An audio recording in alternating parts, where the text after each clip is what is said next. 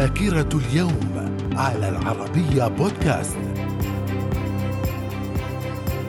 أهلا بكم إلى ذاكرة اليوم الحادي والعشرين من مارس. ففي العام 630 الإمبراطور هرقل يعيد صليب الصلبوت وهو أحد أقدس الآثار المسيحية إلى القدس.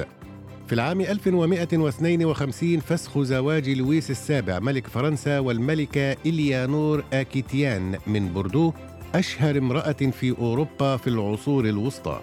في العام 1556 إعدام أسقف كانتربري توماس كرانمر يتم حرقا بتهمة الهرطقة في أكسفورد. ومن ذاكرة الحادي والعشرين من مارس في العام 1801 نشوب معركة أبو قير في الإسكندرية بين القوات البريطانية والفرنسية بالقرب من أنقاض نيكوبوليس في مصر.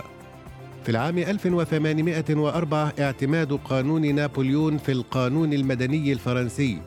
وفي العام 1857 زلزال في طوكيو يودي بحياة حوالي 107 آلاف شخص. ذاكرة اليوم. ومن ذاكرة الحادي والعشرين من مارس في العام 1921 المجاعة تجبر الزعيم السوفيتي فلاديمير لينين على التراجع عن اقتصاد شيوعية الحرب. وفي العام 1935 الشاه رضا بهلوي يصدر قرارا يقضي بتحويل اسم دولة فارس إلى إيران.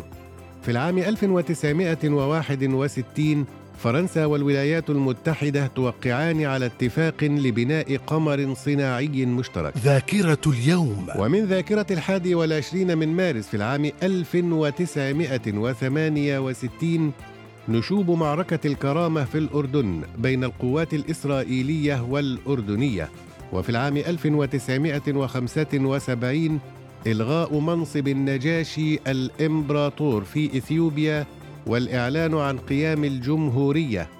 وفي العام 2002 ملك المغرب محمد السادس يعقد قيرانه على سلمى بناني والتي أصبحت تلقب بالأميرة سلمى. في العام 2012 انقلاب عسكري في مالي يطيح بنظام الرئيس أمادو توماني توري وتشكيل حكومة انتقالية برئاسة أمادو سانوغو ذاكرة اليوم. ومن مواليد الحادي والعشرين من مارس في العام 1685 يوهان سباستيان باخ الموسيقار الألماني. وفي العام 1923 الشاعر السوري نزار قباني. وفي العام 1949 المخرج المصري ياسين إسماعيل ياسين. ذاكرة اليوم. ومن المناسبات التي يحتفل بها في الحادي والعشرين من مارس اليوم العالمي للقضاء على التمييز العنصري واليوم العالمي للشجرة واليوم العالمي للشعر. وعيد الاستقلال في ناميبيا يوم الشباب في تونس وعيد النوروز. وفي الحادي والعشرين من مارس يحتفل أيضا بعيد الأم في الوطن العربي فكل عام وأمهاتنا بخير. ذاكرة اليوم. إلى اللقاء.